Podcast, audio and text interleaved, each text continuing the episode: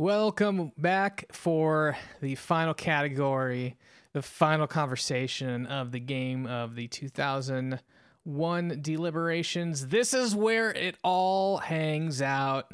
No holds bars. This is where things get ugly. Tears are shed. Relationships are broken. And friends leave never to come back to the Saturday morning gaming show discussions. What is No, this, it's- Mario oh. Party? no, this is best game. Not Mario So, Party.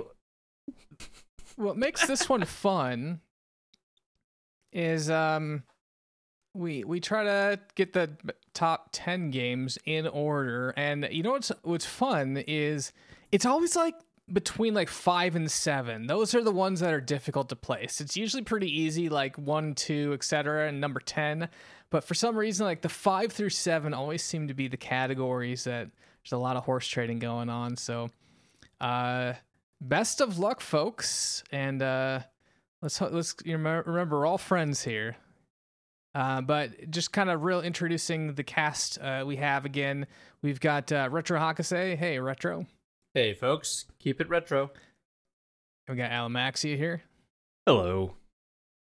and miss anthrope Hello, hello. I, of course, am the Fat Wizard.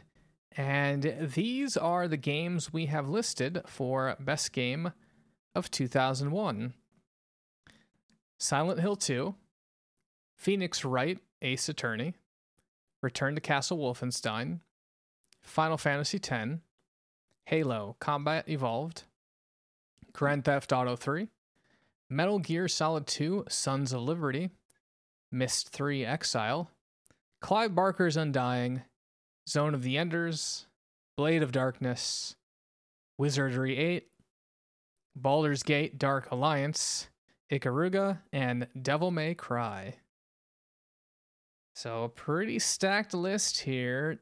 Does anyone have anything they want to first talk about? Kind of throw out there to either cut or. Yeah, let's, let's start with the things we should cut. I think Zone of the Enders is one that could be cut. It had it had some fun stuff going for it, but it was a it was a game that never really took off. It got a sequel, but the combat and everything and it was really repetitive. The story wasn't that great. Um I think it's one that we could that could be cut. Yeah, I've been going through it recently, and um, everything you said is spot on. And it's actually even coupled with the fact that sometimes it's hard to figure out where you're supposed to go. Yeah, definitely. I remember like- about a third of the way into the game, I spent probably about two hours going, Where do I go? Where do I find this lance? There's this very specific thing I I got stuck on. I had to look up. You have to go find like a a mech that has been untouched because you have to like you have to like take control of it to walk in some force field or whatever. And your one of your characters, one of your partners says, "Oh, I remember where I saw one of those." And I'm like, "Great, could you maybe tell me because there's like six areas here and I don't know which I don't I don't know where to go." They had to So, yeah, it's just stuff like that. by fifty percent. yeah. Okay. So I that's an easy cut. I think the Zone of Enders.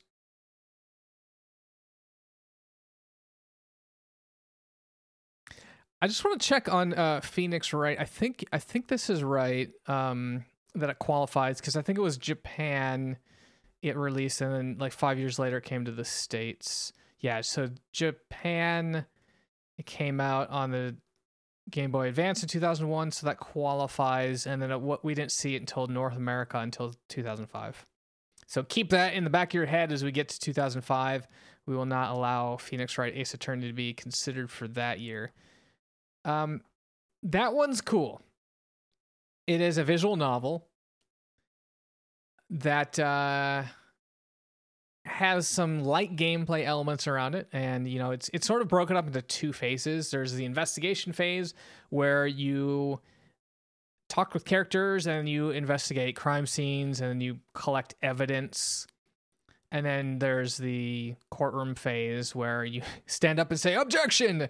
And uh and you present your evidence to the judge and and try to throw people in jail or or um, clear your co- client of any wrongdoing. Uh, I think my biggest problem with this game, though, and I think one of the reasons why I, I might consider it for cutting, is there's this this dissonance. I think that is fighting you through playing the game, where it wants you to be this crime scene investigator and this uh, this attorney, but you have to do it their way. And I get it. It's it's a difficult thing to implement like a courtroom scene in which you have to present evidence to to clear up your case or whatever. But I so often I would get to a situation where I, I knew kind of what the game was asking. Is like, okay, I need to I need to show them that the footprints don't match or whatever. Oh, cool! I've got uh, I've got shoes. Why don't I give them the shoes? And they'll be like, nope, the shoes aren't the piece of evidence I need. And so very often I'd run into things where I'm like, all right, well, what's the specific piece of evidence the game is looking for? So uh, is anyone familiar with this game that could speak on it? I, I only No. know in passing. No. So no one's played this. No, I was gonna say that uh you you pretty much hit it spot on that you know, it, it feels like well, first off, sorry, it's I don't play many point and clicks or visual novels, and Phoenix Wright was one of the ones that kept me interested all the way through. Like the only one other I could think of is like Space Quest, you know. But I I felt that too. It's like I felt like there were some points where it's like you're looking for that one arbitrary piece of information that they're looking for and that's where I found it started kind of suffering is because eventually when you start going through your you know your uh defense's dialogue you just basically say hold it on every single one until you find something. And i think that's where it kind of fell fell off a little bit on me. And if you have too many missteps, you get thrown out of the courtroom, and you kind of have to do that that again. That- yeah. that- which can be like 15 minutes of just hitting next, next, next, next. The stories are really great. The characters are great, and often there's really cool twists where you're like, oh, oh. We we had the wrong person here because of this. There's actually another part of the case, and you have to go and investigate that. And you're like, oh, okay, so this this person was coaxed into doing it because of this, or it was actually a big misunderstanding every one of the stories was compelling and I loved reading about them. But yeah, it's just the actual gameplay part of it left a lot for me to be desired, and that's why I think we we can cut it here. story is well worth the play but like you said On the other side of the spectrum, a game that is virtually no story, all action, Ikaruga, I think we could cut. Mainly because Really? um I think so because this was an arcade only game at the time, so it didn't really reach too wide of an audience and it was also Japan only at this time. It was I think it was great as a space shooter, but it was it was kind of one dimensional as a space shooter. It had it had a great mechanic of, you know, switch your colors to not die, but your weapons never upgraded. There was no power-ups in anything. It was just well the the story of that game is basically I think your sister was kidnapped and you are flying this just like crazy Japanese uh like the the uh Gundam style uh just metal really sharp point ends. You're just flying this ship through blasting things and that's basically all it is.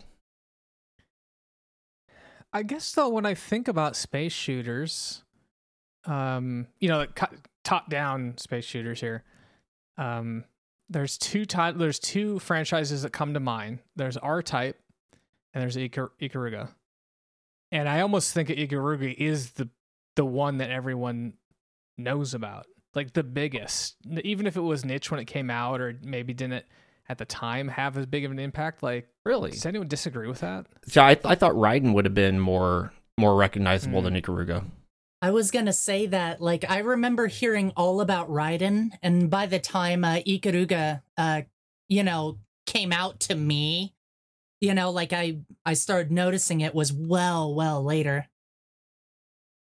Well, that's fair enough. I mean, I love what it does. I'm terrible at the game. I've only gotten to like level two. So if if you, um, actually, I know that you were kind of keen on this. If you're willing to cut it, I just wanted to make sure we're we're we're really thinking about it here.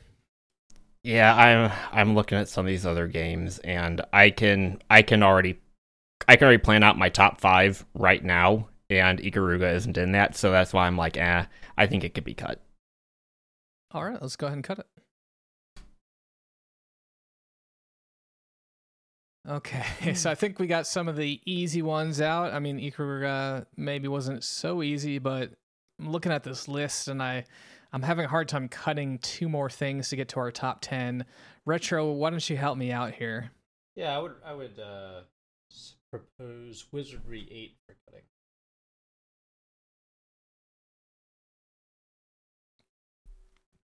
Who that put one's tough. one That is on? the magnum opus of the Wizardry franchise.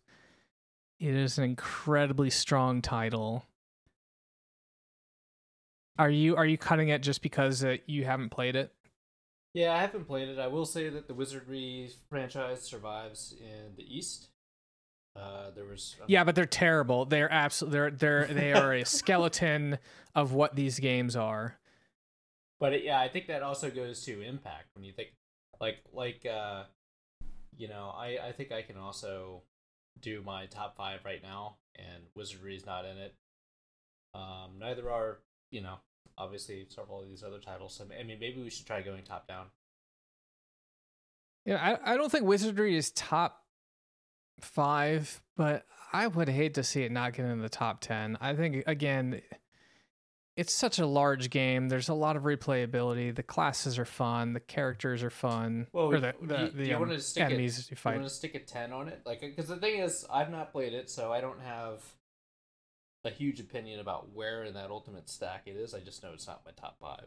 Yeah. I think it would be it would be good at like either a nine or a ten. Let's take a 9 on it. One of the things that's really cool about this game is that, uh, well, I guess it's cool in concept and theory, maybe not as fun actually doing. Is um, they've got a dialogue system, and seven and I think maybe six had some minor semblance of a dialogue system. This is straight up just like you know a conversation system. So not not uh, innovative on its own, but one of the things that you could do is you could actually learn about keywords, and in every so a keyword maybe like a city name or a villain name or a person name, and um as you were chatting with I think almost anyone in the game there was a there was a, a text box and you could just say tell me about Arnika and if they knew about the city Arnika they'd be like oh yeah this is you know. And so it was really cool and it was like sort of that text parsing thing of like all right well they're not just going to present all the dialogue options to me. I kind of have to piece together these stories and what might this person know about. And that was really cool and i remember that being like something that sparked my imagination is as you know an interesting way to do dialogue. And i was actually thinking about this the other day. The advent of machine learning is like maybe there's a possibility for something like that to go back and actually have more in-depth storytelling through asking questions and actually developing specific responses. So anyway i, just, I wanted to throw that out as like something that was really innovative and cool Do you think that might be a little but- bit of a precursor to uh, some of what uh, was done in Elder Scrolls 3 Morrowind? I know that's a that's a year down the road, but that had a whole lot of branching tree uh, conversations, and you did have to go through like the dialogues and kind of go through them and learn about the things and actually read what they were saying because that game did not hold your hand. Well, it was a it was a simplified version that they Okay. implemented here. So Wizardry 8 was literally a text box. You'd say like, "Tell me about," and you, you so you'd write all this stuff. So it's more it's more like a mud game, or or thinking back Yes. to Zork. Yeah, exactly. Yeah, and sometimes you could find really cool things and secrets because you asked the right person the right thing.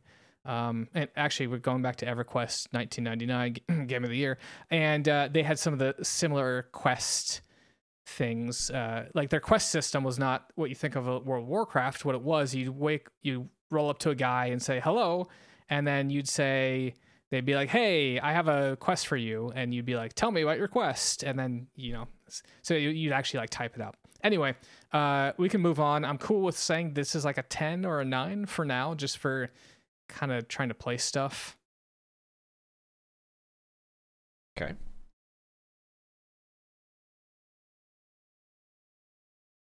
Um, and the, the other thing I will say, just uh, both for the audience listening and for you folks, is a reminder that just because there were a, you know, we had we just had best multiplayer game, and uh, just because something hit number one or two or three really doesn't mean that it's going to survive on this list or be top one, two, three. It's like best game is the total package. It's the story, it's the single player, it's the multiplayer if it has it, it's the graphics, it's the art direction, it's the the audio. It's it's literally the whole package there.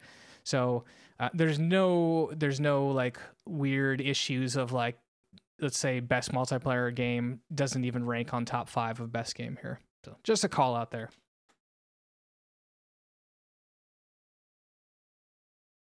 I think a game that I would put above 10 but below 5 is Baldur's Gate Dark Alliance.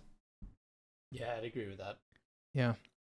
I think we've we've kind of talked about that at length and it's a game that I I feel just it got repetitive and like I said once I beat it once or twice with a friend it wasn't really much to go back to. It it didn't have the the the acting in it was very not great. the acting. Well, and I think beyond that, I mean, obviously being an early uh, console action RPG didn't have the the kind of persistent multiplayer, the the hell mode runs, the kind of stuff that you had in Diablo 2 that kept that game alive for so long. yeah, there was no actual end game to it. It was you beat the game and Yep. yay. Let's do Well, it if you again. remember, that's how Diablo One was in the single player. Yeah. So yeah, I, I was super strong on Dark Alliance for about the first half of the game. They had so many cool things like you're going into Baldur's Gate, you're going into Thieves Guild, there's traps, you're jumping over things. There's some very light puzzle solving there. You're fighting a beholder at the end of chapter 1. It's so good and and I was really hoping that all right, cool. We've set up like a different a bunch of different mechanics. It's not just fight enemies, but it's like jump and dodge traps and stuff like that. And then acts two and three, I was really hoping for like more innovation to be delivered, and they never did. And I think even you know, Alamax, you said by the end you were kind of done. I was I was almost done about two thirds of the way through the game. It's like, all right, I, I've seen what this game has to offer. Yeah, I, You I know, know to that be it- it's I it's might- its successor perfect or did it much better. Yeah, I can't wait to play that one. Uh, and just looking at this, I might actually put this one above Wizardry 8, to be honest. Or, sorry, below Wizardry 8. Yeah. You want to put it as 10? I'd be cool with that. All right, so we're going to have to start going around the loop here, but I'm going to start us with uh, one to cut. I think we can cut Clive Barker's Undying. This is a, a game that the the moment to moment gameplay wasn't super compelling. It's more about investigating the atmosphere and the lore and sort of like living out this experience in this haunted manner. But the the gunplay, the upgrades, some of the spells, th- they're not they're not as they're not like Halo caliber, that's for sure. So I think um I think Clive Barker, while is a cool idea, I don't think it's one of the top 10 games of the year. While I very much enjoyed this game, I I only knew about it due to having Clive Barker's name attached to it. So it was like it was one of those things like, oh hey, that was a fun play, but it was it was kind of like a good book, but not a great book. Like you played it through once and like, yeah, I really enjoyed this. It had some really cool things to bring to the table. I don't really want to revisit it again for a really long time. There's a reason why Clive Barker doesn't put his names on games anymore. Yeah, Interestingly enough, though, this game was supposed to have some multiplayer that was cut because of low low sales on the, the actual game. So I don't know. Maybe maybe we're talking in a world in which the the multiplayer would have been the selling feature, and anyone looks at that and we could consider that for the last category, but alas, was not the future we uh, inherited An alternate world where undying became the next enemy territory. or Call of Duty. Okay, so we have we have two that are kind of tentatively slated in the top 10. Any easy cuts here? So we, if we have one more cut, everything else is at least in the top 10 that we've got remaining. I don't know enough about Blade of Darkness, but I would like to hear more about it and uh, where it would stand by the person who posted it in this category. Yeah, this is me, and no one else has played this game, right? I'm Just No, check, not. checking the room. I've seen gameplay, but I have not played it Alright. myself. Well, I do recommend it uh, if it goes on sale on GOG.com to pick it up, and I think we can cut it only because I don't know I'm gonna get a lot of traction on this. Again, uh, it it it really is a precursor to Dark Souls. Um, eh, you know the the combat feels weighty, uh, which is why that was what we added for. Hey, I like what you did there, which was hey weighty combat. Um, it's uh even the weapons have different move sets. There's different characters, so there's different ways to approach the game. Uh, and uh, it's tough. It's very, very tough. But I, I look at this other stuff here, and it's like, wow, these are almost every one of these that I can see has a numerous sequels attached to them of, of the games we have remaining. Um, so for better or for worse, there is no Blade Dar- Dar- of Darkness 2. All right, so let's give a little summary of where we're at. We have our top 10 games. We now need to order these. So, in no order right now, we have Return to Castle Wolfenstein, Final Fantasy X, Halo Combat Evolved, Grand Theft Auto 3, Metal Gear Solid 2, Sons of Liberty, Myst 3 Exile, and Devil May Cry. And Silent Hill. So we Oh, sorry. Yes, Silent Hill 2. I messed that. And so again, we kind of have Wizardry 8 at 9 and then Baldur's Gate Dark Alliance at 10. I'm pretty happy with those there. Uh, I just um I don't have enough context on Return to Castle Castle Wolfenstein. Like, okay, we talked about the multiplayer. How is the single player there? It's a really fun campaign. Um, it's it's pretty meaty. It it kind of uh, reimagines uh, the original storyline where you're breaking out of the castle and then you go back into it to do additional missions. But it really fleshes out a lot of the characters. And um, what's cool is that that storyline has has persisted and continued throughout the sequels, uh, which which go up into present day with, with the titles by Machine Games. And I want to say, um, I'm trying to remember how long the single player campaign is. Uh, MissAnthrope, do you remember? It was pretty long, if I remember right, but uh, I'm I'm kind of actually specifically looking for a single player playtime for a rough estimate. a lot of people are saying main story is probably about eight hours ish, somewhere around there. Uh, it goes through quite a few different areas. You know, you you're escaping from Castle Wolfenstein proper. You head out into this like French village, and then you go through catacombs and weird science experiments areas where a lot of strange things start happening. It really it touches upon a lot of what you would expect for a Wolfenstein game, like, you know, shooting a lot of World War II era Nazi soldiers and taking it to the Axis and running into weird paranormal and biological experiments.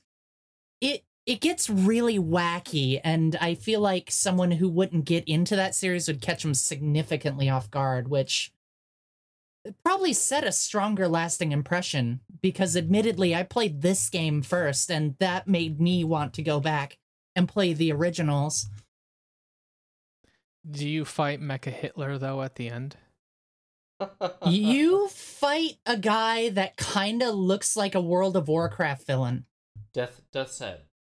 Death's Head. Yeah, oh, yeah, yeah. Death's Head. Deathshead. Uh, he. I think he's in the the other ones, the newer ones. Yeah. My only regret Okay. is you can't go fight General Fettgesicht. Okay, so I get. Uh, so here, here's where my head's at. I am torn between Return to Castle Wolfenstein, Myst Three Exile, and Devil May Cry as being like kind of like the set like six, seven, eight. Same. Pretty similar. Yeah.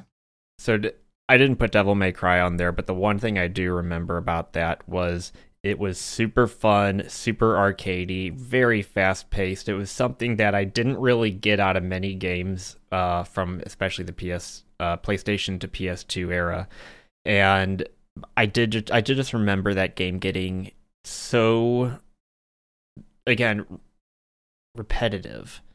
I was just mashing buttons, and that's what I felt like all I was doing was just mashing buttons to progress. That and uh, the attempted platforming uh, later on uh, was enough to get me to pretty effectively punch a hole in my wall.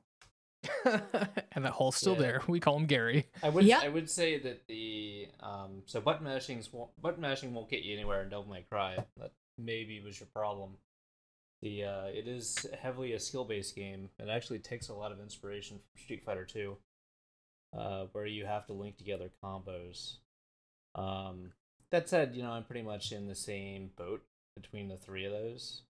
Um, I would make an argument. I would put Myst Three at the bottom uh, and that's mostly because I think the series pretty much petered out around that time, whereas Devil May Cry was just kind of getting going. So I'd actually flip the argument because I think Myst Three Exile was the highlight of the series, and Devil May Cry was the start of it, and they needed some time to kind of refine that formula. Hmm, that's an interesting take. I would agree with you. I think Devil May Cry Three is actually the peak of the series. So I think I'm inclined to agree there. yeah, And then Return to Castle Wolfenstein are those above or below those two titles? I'd put it above. I mean, I think you know, I don't know. Curious your MissAnthrope's opinion, but for Castle Wolfenstein, uh, you know, I feel like it's very playable today. Like you boot it up right now, play it right now, you'd have a great time. I will admit I played it once through uh, on the vanilla version, and then I played it on like the the modded, you know, high resolution, bring it up to date port as well. And then I found myself playing it again just to mess up with mess around with things. The thing about it is, yeah, it's a first person shooter, and you still sort of hit the same. You run in, you shoot the guy. Sometimes you stab the guy, but they managed to keep such a variety uh in the locations and later on your you know your foes and not to mention that that multiplayer i would argue is is uh something that kept that game's life going quite a bit whereas sadly Myst while it was an incredible story. It was just that. You played that story and you were done with it. And if you liked it you could play it again but it was kind of the same thing. And Wolfenstein even kind of went on, and I'd argue it was influential for a lot of Quake engine multiplayer games as well, because we started seeing a lot more objective based games following that. Yeah, I think a lot of the modern Call of Duties and Battlefields they owe a lot of the mechanics that they have uh, to that game. Like, All right, so so we're saying Devil May Cry at number eight, Myst Three at number seven, and then Return to Castle Wolfenstein number six. Yeah, I agree. I'm I'm happy with that list, and so we have five games left: Silent Hill Two, Final Fantasy X, Halo, uh, GTA Three, and MGS Two. So here's how I want to approach this, and it, it's it's not going to make any sense, but at least it's a way for us to start thinking about this. With the exception of MGS Two, every single one of these I think had genre defining was a genre define or Qualities. was a pivotal no it was like a pivotal change in that franchise and and, and it's like probably the the best version of those if that makes sense. And the only reason i'm saying mgs2 isn't is because i think mgs3 was the one was that moment. Like so i guess what i'm trying to say is like those were the magnum opuses of of the franchise and everything else after that was just iterative on that formula. Um, so what I'll disagree that point. Um, only only because I think Halo peaked around Halo Three, with especially its multiplayer and the wide array of abilities and weapons. But Halo was much more just definitive as as like you say, changing the genre and just influencing so much more beyond it. Yeah, agreed. I mean, when I think about, you know, what's funny about MGS2 is at the time, I wasn't even a big fan because of the the character, you know, subverting your expectations. Uh, and in retrospect, I can look on it much more positively. But I would agree, it is very much a sequel to MGS, and the other games are transformative. You know, Halo introduced first-person shooters to console. Grand Theft Auto invented uh, Grand Theft Auto 3 invented an entire new genre.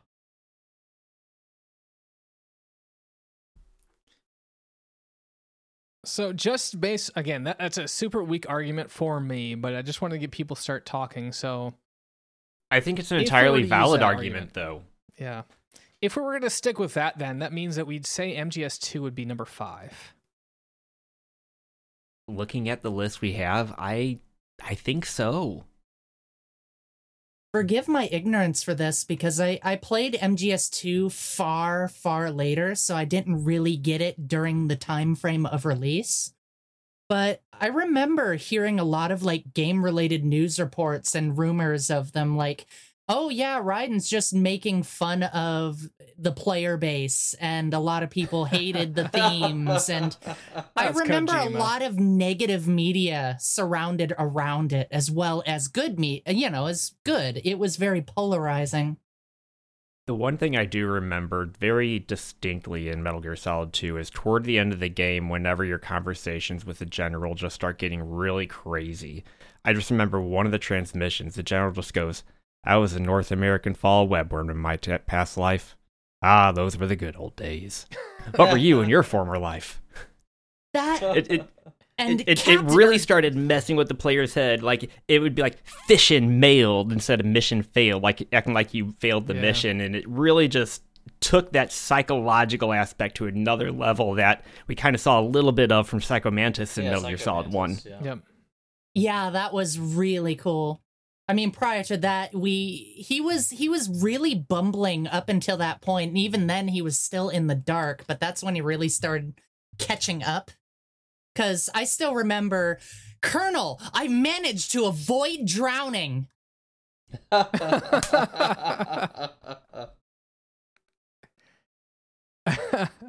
pretty good. Um I also want to say like the script was so asinine for MGS2. Like what was well, was a- it their guy like as I think I said earlier, like I still don't understand the entire plot line of the Metal Gear Solid franchise. Great games, but very convoluted. the first three were very much their own things and i i remember hearing thereabouts when four came out that it was more or less uh kojima having to tie these stories together and that's where things got really Yeah. off the rails Yeah, because there's like a character named Vamp. I don't think he was in the first one, but he's like He was in just two. a va- he's just a vampire. pretty much But- it's nanomachine son I get it. Yeah, it's like nanomachines, but he's basically a vampire. Um, and I just like that there's a guy named Fat Man. yeah oh i Which I love guess- fat man I guess that's um. Well, I mean, the, the thing is, uh, much of Kojima's work, or at least in the Metal Gear Solid franchise, always seems to be kind of um rooted in in the bombings of Hiroshima and Nagasaki, right? And so I think it's kind of interesting that here we have a character named Fat Man, uh, which was no doubt a inspired from one of the bombs there. Um, and I think isn't he is he the one that actually tries to blow up the tanker? He too? is. Uh, Yeah, so I he's the explosive guy. Yeah, yeah. So it kind of ties that together. Anyway, it's it's a little. Okay, so I think Metal Gear Solid, the first one. I think there was some fourth wall breaking, but I think, like MGS2, I feel Kojima takes the fourth wall and bashes the player over the head with it. I You know, think it's what just- he does is he makes the much. player think about the fourth wall a lot more. Okay, fair enough. he makes the fourth wall in the forefront, and that I think that was neat. But yeah, it's still a five. Yeah, I feel like three did a better job striking a balance between that fourth wall and really stepping into it, sort of thing. Like, but uh, I don't want to go into depth for that because that's a later game in the series. But Metal Gear Solid 2 was where we really started seeing it. Yeah, I mean, I really want to acknowledge the improvements to the game. You know, we noticed from MGS one to two, just playing this year on the podcast. It's like in MGS two, you can open up lockers, you can put dead bodies in there, and or or knocked out bodies. Um, people will notice bodies on the ground, so you have to hide them. It's just a lot more dense with mechanics, and so from from a pure like systems standpoint bar none. Like this game has so much uh, content to it, so much density to everything interacting. Um, but yeah, One I think my in terms of yeah, go for it. Oh, I was just going to say, one of my favorite things was sneaking up behind people and shaking them down for everything. Yeah. So okay, so it sounds like people are comfortable with MGS two at number five. yeah. Okay, let's let's go around the table here, uh, because we have four strong titles. I have a I have a a title in my mind for number three, but I'd love to hear from MissAnthrope. A title for number three? Sorry, for number four. or number four i this may be personal taste so correct me if it starts sounding like it uh i'm inclined to say number four probably grand theft auto 3 the thing That, about that is not the title I had in my mind, but Yeah. continue. uh, the thing about it is it revolutionized like our open world our do whatever you want sort of scenario but uh i know a lot of the sandboxy method also kind of derailed a lot of people to not finish our main story or side quests or otherwise whereas I had a story. yeah i guess not i'm i'm not sure exactly but Th- That's three- one of the three things Is a is- very embryonic story. Uh, yeah. It's like you almost feel it doesn't really exist. Although I guess a lot of people found endless hours there. I felt like when I got into it and I got far enough and I started getting like really good guns and stealing good cars and things, I felt like I really saw all that there was to offer. Whereas the other games I, you know, even even 10, I like I haven't played 10 like I've mentioned prior but I have gone and watched the playthroughs because I do enjoy the stories. And uh, I don't find myself doing that with the Grand Theft Auto series. I find myself going in, messing around a bit, having some fun, and then kind of setting it aside. So while it did a lot of good things for the industry, the game itself, I find I I fall aside. I feel like future games did better. The one thing I remembered, one thing I do remember doing with Grand Theft Auto 3 is uh, just have a bunch of friends over and we would just see how long we could stay at five star and stay alive. Yep. Just, ba- just, yeah. and, and that's what it turned into was let's go find the best car and let's just go see how long we can live. Yeah, great party game in that regard. Yeah, you sit in a corner with an RPG and wait for the tanks to roll up, and when the soldier Yeah. gets out of the tank, you, sh- you shoot the RPG, then you get the tank, then you see how long you can live. So for for me, I have never been a fan of GTA 3, and I, I leave it on here because I recognize that this was an industry shift that happened. This was basically the invention of open world games to the masses, and we started seeing a lot more a lot more structure starting to be placed in these open world games to make them actually pretty fun. So for me personally, you know, GTA 3 isn't one of my five favorite games, but I do include it here just because of of, you know, the impact it had. So I'm cool with it wherever we put it here. Um I guess uh retro, I want to get your take on this. Like is is GTA 3 number 4 for you? Yeah, GTA 3 is number 1 for me. Uh so influential in the industry we're still living in that world. Even Zelda has conformed to the Grand Theft Auto model. Um, when I and by the way, this is a very good list. I think I think every all each game is in great company here. If I had to pick a my number four would probably be Silent Hill Two, which I haven't finished.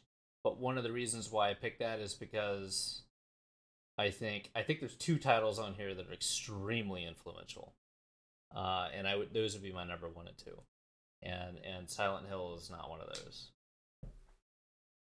Where are you at, Alamaxia? I was torn. Be- well, I was torn between putting Grand Theft Auto 3 and Silent Hill 2 at number four, and I think I'm gonna shift and say Silent Hill 2 because it does have a wonderful story. I hadn't ever played it until we did it for the podcast, and I'm like, oh my gosh, I'm gonna go back and play it for the other endings. But I think that's a game that once you once you go through what it has, you kind of went through what it has. GTA 3, you're going to keep going back to it at times and and like we said, it was so influential towards future games. I mean, we're still playing they're still developing on Grand Theft Auto 5. What is it almost 10 years later? Yeah. But it's it's a game that has thrived and it has such a community to the point where people are doing full on role playing servers where they play like an individual like like a a dairy clerk or, or a clerk or something. They, they, they just it, it's mind blowing what people have built with the G, with the GTA formula. They haven't done that really with Silent Hill. Silent Hill, it it was single player. It had a great story. That's about it. That's a very That's good kind of- point. Oh, you first, Fat Wizard. That's kind of where I'm at. Is Silent Hill 2. I think if you were to just like strip out the story and just focus on the gameplay, it's actually not all that fun. No. it's kind of weird to say that, right? It's the a lot of just feels like trash. There's yeah, it's like where do. I go? Oh, you gotta run down the hallway and pick up this random thing. Oh, there's a billion locked doors, so go make sure in you know make a fishing hook through oh you know uh, uh I have a key and there's 20 locked doors. whatever. Which one does it open? Yeah, it's like so it's, that game is driven by the story and it, it prevents a great atmosphere, great music, great atmosphere, great story. But and it, we're talking about a, a total package here. I don't know that it's its best game, and I'm happy to see it number four. Yeah, I was uh going to say too that Silent Hill 2 is uh is probably one of my favorites of all time personally. But I can also see that it's not crazy approachable, especially those that aren't into horror games in general. It was immensely influential. It's a powerhouse for its time, but also a lot of people would probably give it a significant miss solely for the uh the content alone. Okay, so we got our top three. Again, I, I I've already talked about m- where I stand with Grand Theft Auto Three. Miss MissAnthrope, you you kind of seemed like you were along the same lines of thinking as me. As this is kind of where it gets off.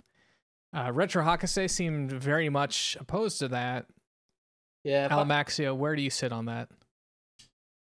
I it's it's a number three for me. Uh, Final Fantasy X and Halo are two games that I I could argue I could argue them both to be number one, and neither one deserves number two. But I know we have to eventually cut one of them, so GTA three has to get cut in my mind now.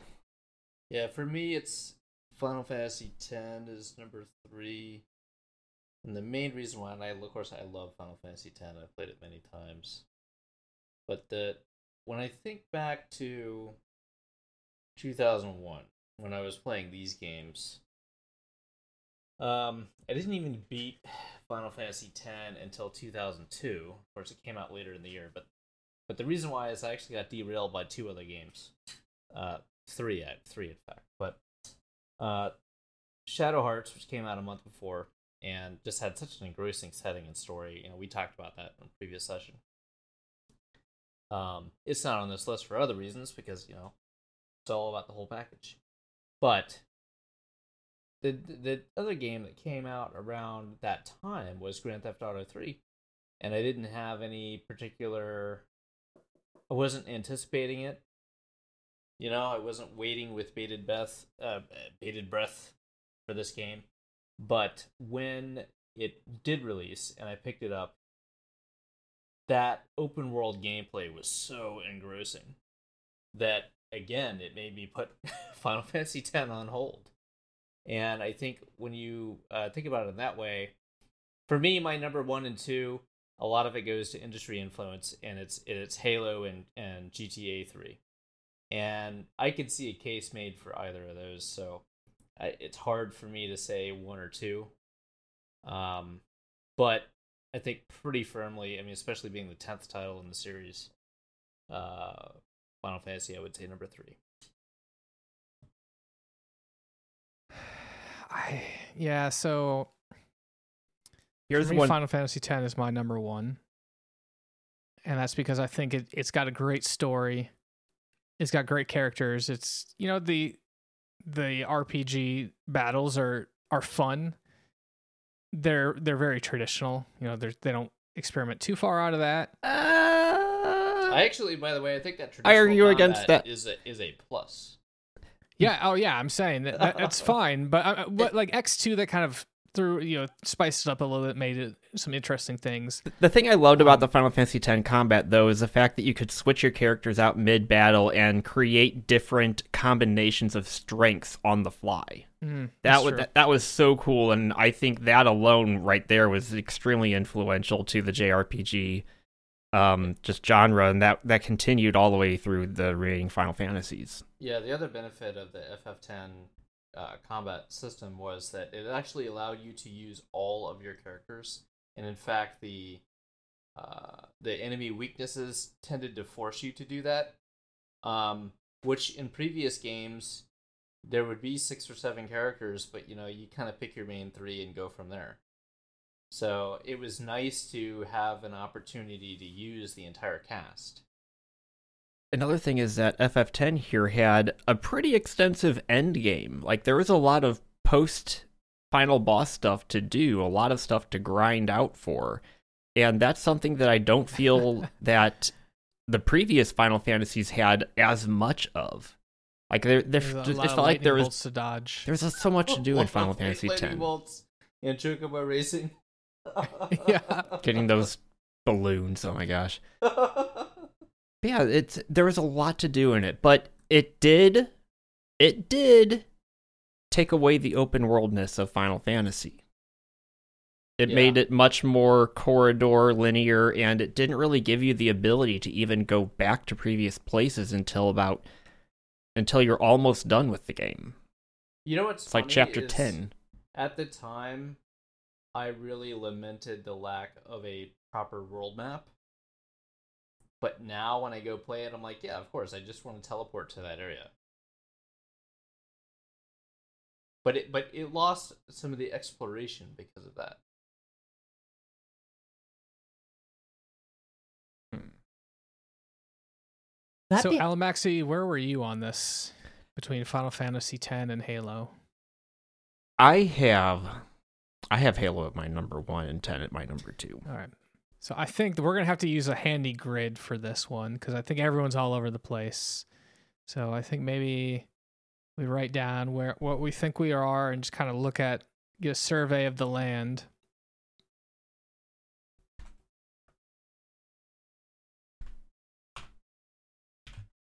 All right, so it looks like Alamaxi is saying Final Fan or sorry, so Alamaxi is saying Halo is number one, Final Fantasy two, and then GTA three. I'm saying FFX, then Halo, then GTA three. Looks like Retro Hakase almost the opposite.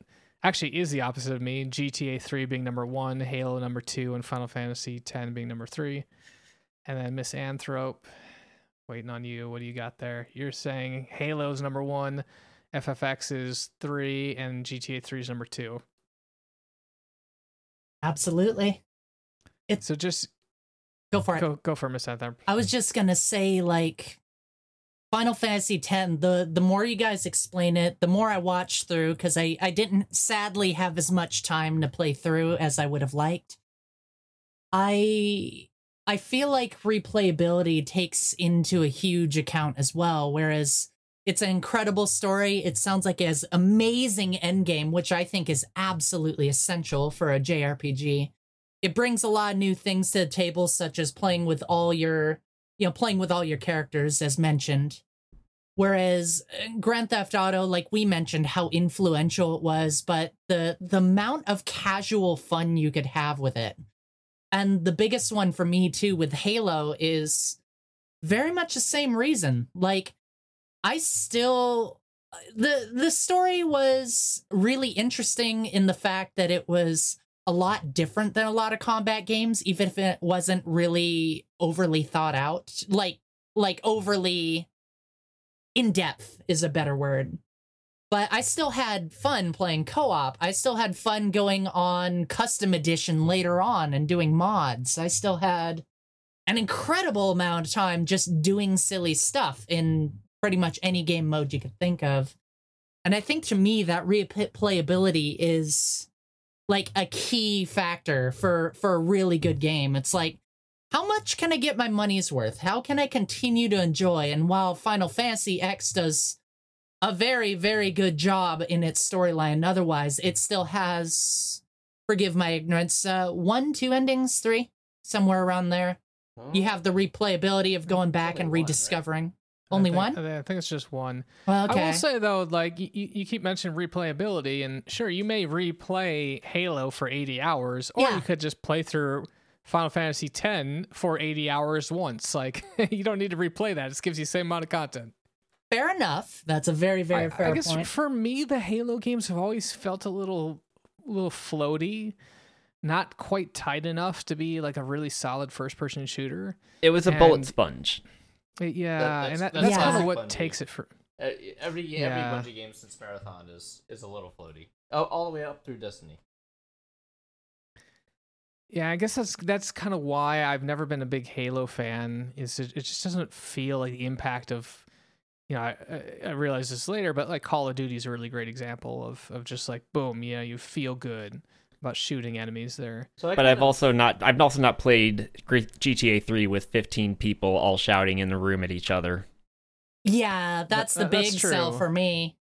I, mean, I think it's the multiplayer transcends the feel of the game and just is more about the accessibility of getting in and having fun. Yeah, the um, you know, as I said, I mean these are very close for me. A lot, I think a lot about the the influence and the impact, and and they're different, right? You know, with uh, GTA Three, it's the open world paradigm. With Halo, it's bringing multiplayer first person shooters to console. Um, and I could really go either way. So you know, I would not be upset with Halo as number one. So numerically, Final Fantasy, based on our averages of our votes, Final Fantasy X and GTA 3 are basically tied for call it second place, and then Halo would be given first place. Yeah, I'd be okay with that. It's a very, very tough decision because all of these are so immensely influential. So unfortunately, we do not do ties though. So get that crap out of here. We got to find number two and number three. So I guess I guess we're going with Halo as as number one, which means FFX and, and GTA three need to be number two or three respectively. Um, So here's where I kind of am between now G- Okay. Final Fantasy X and GTA 3. Is that we just kind of mentioned GTA 3 had a story, but not a lot of people really went and did that. They just treated it like a sandbox. And if we remove that entire story from it and we only have a sandbox, then what do we have in comp- compared to like a 40 hour story with a whole bunch of different characters, complex. Well, I shouldn't say complex dialogue, but a lot more dialogue, a lot more voiced over dialogue. Um, I feel like Final Fantasy X was the game that I would have spent more time playing. Like when I sit down and play it, I wanted to play that for four or five hours. When I sat down to play GTA 3, I was kind of done after 30, 40 minutes. Well, That's, I mean, uh, you're talking about session length, right? I mean, it kind of goes to this. I, I, I feel I feel session length also gives gives a lot of credit to what like how good of a game is it. I mean, I've definitely had played RPGs, JRPGs where I can only do like an hour or so at a Yeah. time before I'm like, oh, this is just I can't keep going. But I I wanted to like I wanted to just sit down and play ten and just keep playing and keep playing and keep playing and keep playing. Yeah, I think you know what's interesting to me is the is GTA three. You know, we just had this remaster trilogy, and forget about that thing because that thing's trash. But Yep. if you if you went back and played the originals, if I go back to the original trilogy, the one that I want to play is Vice City. Because it has that story, it has the characters, it has a setting, it oozes a style. There's of course there's the wonderful soundtrack. Um, so yeah, if you think about it from GTA 3, where Claude is a silent protagonist, it's weaker on story. I would argue that Final Fantasy 10 is weaker on gameplay and it's more linear. I mean, I guess what makes it the whole thing difficult here is that they're just very different games. One, yeah, I mean, you're basically talking about em- yeah, emergent gameplay versus scripted. yeah. And I suppose I could see a case where if I just looked at them, if I looked at them as series, like today within the series, which of the two respective series, which one do I value more? It's Final Fantasy X. Because there's an HD remaster, it's very good. You can play it, it's a good story you know, if I'm going to play Grand Theft Auto, I'll play Grand Theft Auto 5 or I'll play Red Dead Redemption 2. Um, but I don't know how that type of analysis fits with what we're trying to do here, where we're looking at 2001. Well, I think that we we have the benefit of 20 years of insight and backwards looking. So I've always considered that part of this, right? Is like the games that may have been nominated for best game of the year in 2001 may not exist or have much of an influence in the industry today. And so I think we always can use that as a as a another piece of data to evaluate. But that would almost on. argue more for Grand Theft Auto because I think it's, as a series, it's much more influential today than Final Fantasy is. I, I agree with that. That's more influential. But again, we're not we're not solely devoted Right. or limited. But we're to not that talking as a about the series. If I talk about, so yeah, I don't know. I'm also up, I'm open to flipping a coin on it too. That being said, I uh I know we're talking best game and it seems kind of very vague, but to me it almost sounds like what we would find ourselves consistently playing the most. It could be influential, it could be otherwise, but what really stuck with us?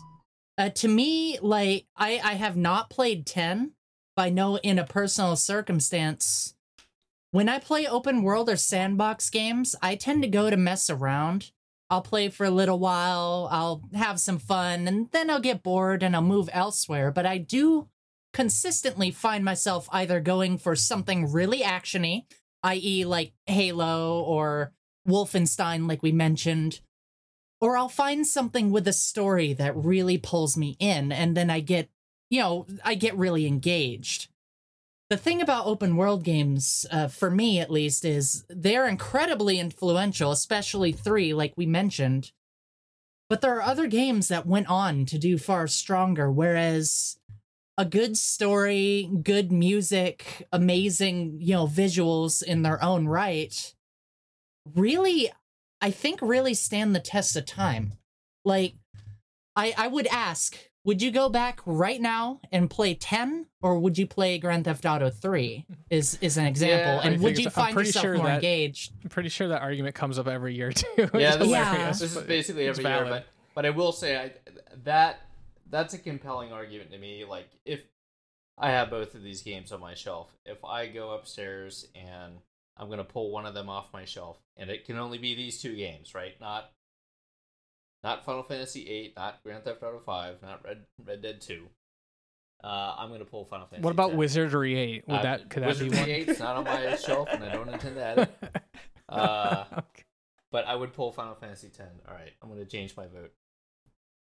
All right, so it sounds like that's gonna be number two, and then uh, GTA Three will be number three. Well, there we go. We have done it. Let's go do a quick summary of the year, and then I'm gonna come back to you all for just kind of like last minute thoughts here as we close out the year of 2021.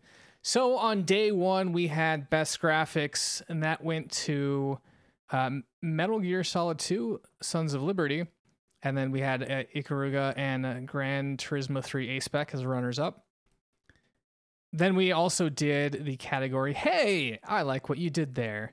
And the winner there was Grand Theft Auto 3 for being an open world with reactive game systems.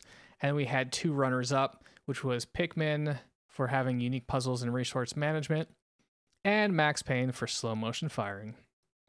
then we moved on to day number two for best story. The winner there was Silent Hill 2, followed up by Myst Three Exile and Final Fantasy X. And then we closed out day number two with best music. That went to Silent Hill 2, and we had runners up of Shadow Hearts and Final Fantasy X. Day three, which we just finished here, we had best multiplayer game, and that the winner go went to Halo Combat Evolved, followed by Super Smash Bros. Melee and Return to Castle Wolfenstein. And the best game of 2001, start from the bottom. On number 10, we had Baldur's Gate Dark Alliance. Number 9 was Wizardry 8. Number 8 was Devil May Cry. Number 7, Myst 3 Exile. Number 6, Return to Castle Wolfenstein. Number 5, Metal Gear Solid 2 Sons of Liberty. Number 4, Silent Hill 2. Number 3, Grand Theft Auto 2. Number Three. 2 is Final Fantasy Three. 10. Number 2 was Final Fantasy 10. And the best game of 2001 was Halo Combat Evolved. Woohoo! So there we had it. So Retro trying to sneak in a last minute Uh, correction I was there. just correcting your your title. Oh, what did I say? You said Grand Theft Auto 2. Oh, oh, okay. Grand Theft Auto 3 was number 3. Thank you. I thought you were trying to say Final Fantasy 10 was number 3. So, how are we feeling about all this? It's a long day, couple days of discussion. uh, My favorite time of the year. It's it's arduous though, uh, but it's fun to talk video games. What do you guys? You guys have any closing thoughts here? Boy, I uh, had a lot of fun and I really thank you for inviting me. Honestly, this was a blast. First things first, though, while we talked about this and we debated very hard, like all these games are absolutely incredible in their own right and they're very well worth a play.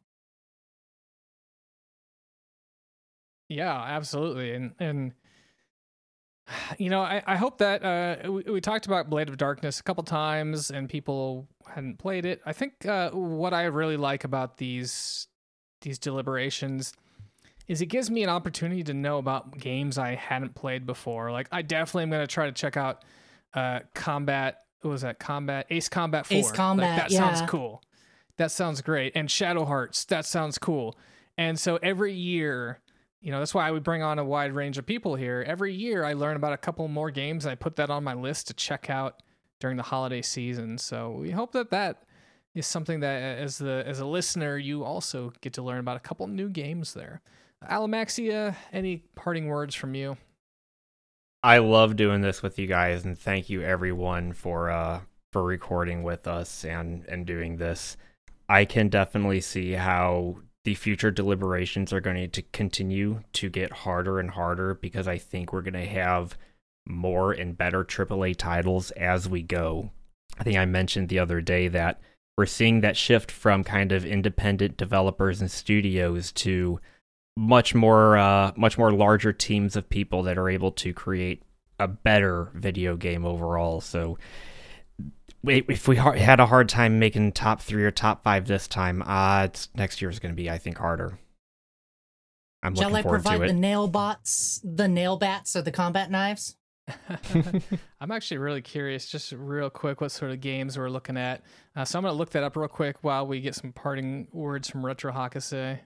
Yeah, I'm going to echo that as well. I mean, it's always a blast. Uh, going back in time, 20 years with this group, and remembering some of these great games and the great experiences that I had.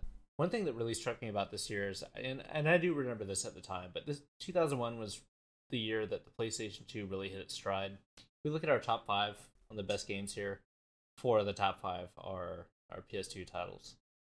Um, and and and of course, in the number one uh, title is is a launch title for the Xbox. So we are seeing that industry shift that Alamaxia talked about, where we have some real heavy hitters uh, that are really really elevating the uh, the games experience and the in the industry in general. Uh, and then you know, as you're looking up, you know, 2002, I'm thinking. I'm thinking of some great games right now. I think Neverwinter Nights was 2002. Morrowind Yep, it was sure 2002. was. Morrowind. Yeah, Oh, good stuff. I really want to cover Morrowind on our, our Saturday morning gaming show, so I think we're going to try to do that next year. And Here's something that's interesting, though. It looks like Final Fantasy XI was released in 2002, Alamaxia. Mm-hmm. So That- I think uh, That was maybe, fun. yeah. We've got Biohazard and Metroid Prime and Vice City Yes. that we Oh, brought up. Metroid Prime was Metroid Prime. We got. Uh, is this only 20 Eternal years ago? What happened to time? We got Time Splitters 2. Did, Man, what was Tony Hawk's Pro Er, Did we only have? Was it only Melee that was the only GameCube game on on our list? I think so. Pick, Yeah, I think so. Pikmin was on our list for. Oh, uh, Oh, yeah, hey, I, I like yeah. what it did there. Okay. Ikaruga tec- technically was uh, GameCube when it came US side. Yep, yep. That's yeah, that's true. Well, every year I I like to at the end of it the episode just kind of pull up the next year list just to kind of see what we have and always always very excited to uh to check out what we're going to be chatting about. Uh so boy, that, that'll be some fun conversations. Yeah, so mark it on your calendars 365 Oh days from now. Wind gonna do this Waker's again. on there too. oh God, there's so much good. I am part of this knife fight next year, whether you like it or not. Absolutely, would love to have you. And with that, we're gonna wrap you wrap it up. Everyone here on the Saturday morning gaming show would love to wish you happy holidays. Have a safe time uh, out there eating food, whether you're with your family, having drinks, you know, going on vacation, whatever you do. We hope that you bring along the Saturday morning gaming show on for the ride. Thank you, everyone. We'll see you around. Thank Bye-bye. you. Bye. See ya.